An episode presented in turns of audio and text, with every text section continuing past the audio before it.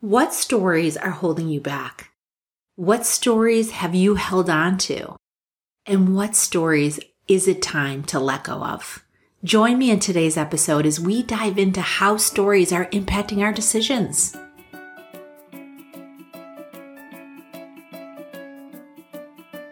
I'm JJ DiGeronimo, and I select each episode with you in mind, a working woman that wants to have more influence and impact than they have today.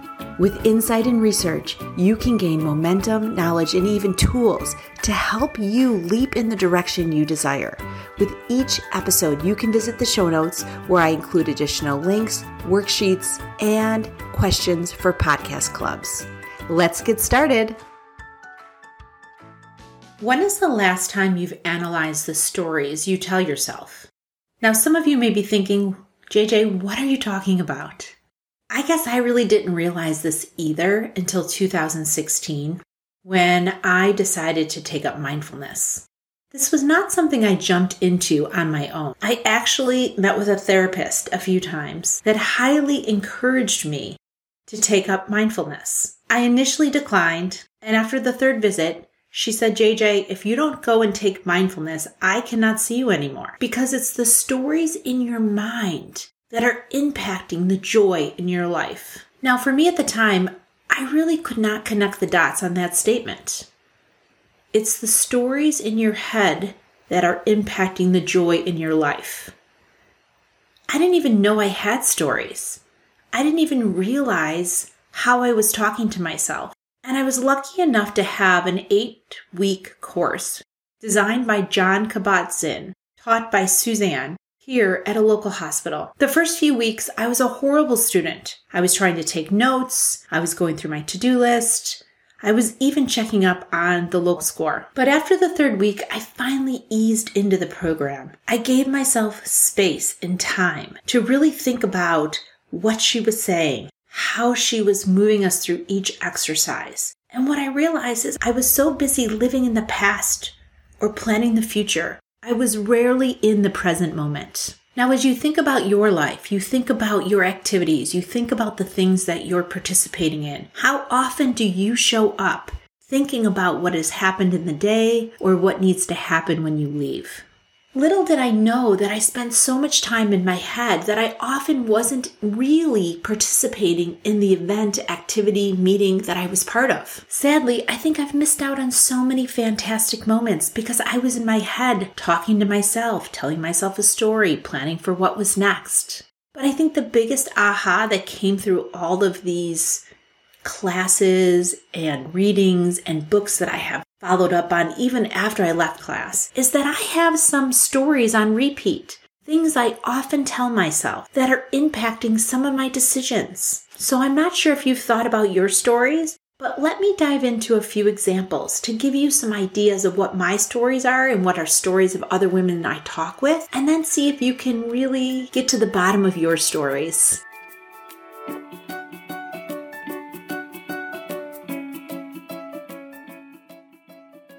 So, before we jump into some specific stories, I think it's important to share why we have stories. For many of us, our stories are really a protection mechanism. They're things we've collected throughout our lives that help us alleviate pain, discomfort, and even overcome some fear.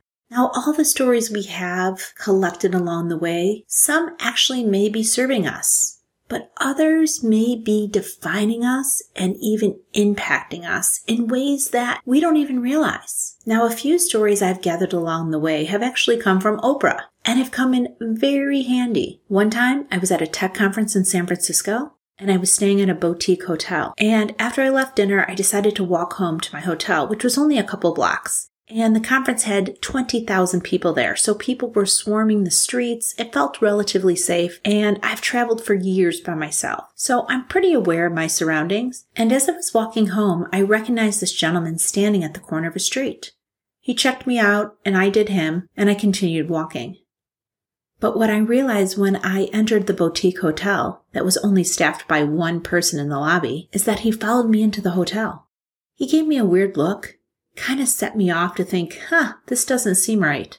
And as I was about to get on the elevator, I realized he kept coming closer and closer. So I stepped aside and he walked on the elevator. I remember back to an Oprah show saying, if you don't feel right, don't get on an elevator with somebody. It is a steel container. That story popped up for me in that instance. And I decided not to get on the elevator. And sure enough, the elevator went up and came back down.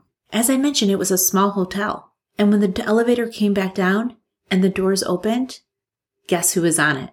I'm pretty sure he did not belong in the hotel.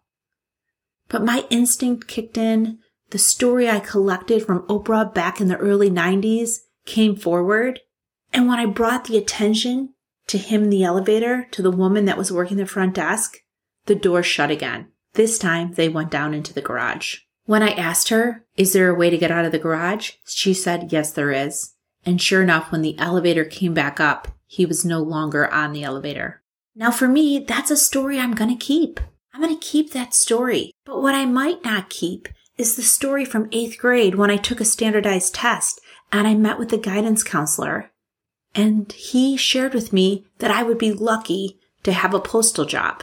Now that's probably not a story I should keep with me, but for many of us, we collect all the stories in our lives, and many of them when things didn't go right, or people made us feel bad, or people told us, you know, now's not the right time, or you don't have the smarts to do that, or you probably don't have the capability to make that happen. For many of us, these stories linger and linger in our head. And many times they prevent us from moving forward because we convince ourselves that that is going to happen again or that's the response that we can expect or will receive.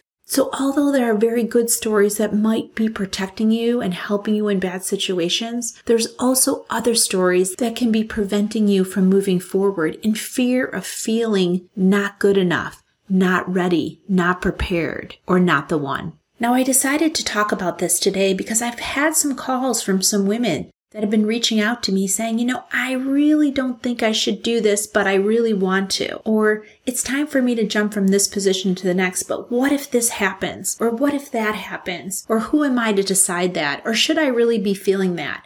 I think for many of us, we weigh our stories against different opportunities and different outcomes. And sometimes these same stories really put us in a standstill. So stay tuned because I'm going to share with you three things you can do to really get a hold of your stories so that you can identify whether or not they're serving you or preventing you from taking a leap in the direction you desire.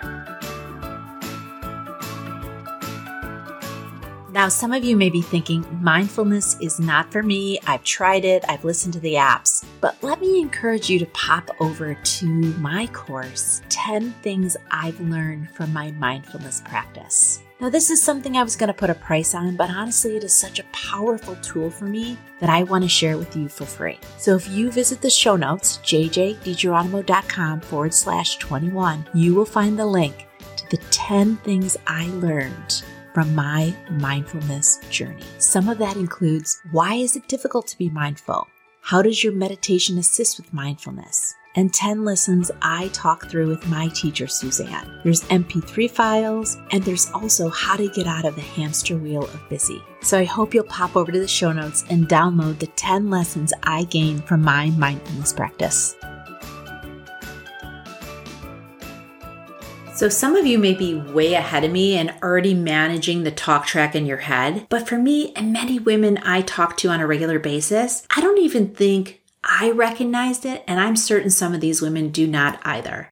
Because when I ask them how things are going, or take me through the steps of how, what got you here, or take me through the steps of what got you to this point, it is amazing the flood of information. And it really has two parallel tracks what happens outside them and what happens inside them. And it's astonishing to me how often what's happening inside is creating the energy for what's happening outside. Now, for some of you, you may be carrying a story with you that you revisit very often. In fact, a woman I talked to just today that really determined the recording of this episode said specifically to me, I just don't think I'm ready. I don't have enough certifications. I'm not even sure if I can do that. And during our conversation, I asked her, let's go back to the first time you remember not being ready, that somebody mentioned to you that you needed that next level of validation. And almost immediately, she jumped back to eighth grade and she referenced a story that harnessed that exact feeling that she is now pulling up at 29 years old. So for some of us, our stories are collected from decades ago. And one of the first steps of really understanding what stories are driving your decisions is first, you have to monitor your stories. You have to keep track of what is on replay in your head. So when you have situations happen to you, good or bad, what stories do you have on replay? Unfortunately, for many of us, these stories beat us up on a regular basis. We tell ourselves we're not good enough, we're not ready, we're not qualified. Who are we to be asking for that? Keep track of the stories. I was so surprised how many of them really were detrimental to not only my mental health, but many of my actions. So step number one is keep track of the stories. What are you telling yourself on a regular basis? Now you can write this down on a piece of paper or dictate it in your phone or when you go to bed at night, kind of keep track of what's happened throughout the day and how you felt about it. It is really important that you keep track of the stories that are, on replay in your head. Then, number two is assess the stories. What stories are benefiting you and what stories are not? I think for many of us, we think that the things that are happening outside of us are what is impacting our feelings inside. But many times we first attach a story to the situation and then we attach a feeling. So for many of us, the stories are driving how we feel about something and ultimately what decisions we make because of it. So when you think about what stories you're telling yourself, how often, what are on repeat, really assessing is it helping you or is it not helping you? And how do you get a handle on those stories? Number three, you have to create interception tools, interception conversations, intercepting the conversation you're having in your head. So for me, what I use is I say, I got this. As soon as I hear the story, like, JJ, you're not ready. I can't believe you said yes. You're not qualified. I immediately say out loud, I got this. Now, I have said this in coffee shops. I have said this walking down the street, and I'm pretty sure I've said this in groups. I got this. Because you get that head turn like, what is she talking about? Who is she talking to? Yes, I am talking to myself. If you've happened to see me out in the street saying this, it's because I'm handling the self talk in my head that's been driven by the stories that are impacting my decisions. So create an interception of those stories. For some, it's I got this. For others, it's like, thank you so much. And even one woman says, Yahoo! Because she wants to break the cycle of the conversation happening in her head. So, whatever it is for you, recognizing you're starting that story thread, it's starting to play in your head and intercepting it. Now, it's important for me to share that it's difficult to keep track of your stories, assess them, and intercept them if you're not really in the present moment. If you're in your head all the time deciding about where you've been or where you're going, and you're not in the present moment, it's difficult to know when these stories kick off because it's essentially in the back of your head on a replay reel. So, for those of you that are really challenged with being in the present moment, I really suggest for you to start some mindfulness classes. Check out Jon Kabat-Zinn or check out other books like Dan Harrison's book, 10% Happier. There are many books out there that really help you sort of slow down, be in the moment that you're in, and in that opportunity, you have more time to assess what stories you're telling yourself and how they are impacting your decisions. Now, for some of you, this may take some time. Go easy on yourself and realize it is a process. Feel free to reach out to me or share this episode with other women so you can work on this together. Of course, I'll have podcast club questions and posts on Instagram. And for all of you out there far and wide that have been listening, let me know what you think of the podcast. Post a review, I need the feedback definitely as I'm planning future episodes. So thank you for joining me, and I look forward to seeing you again here next time.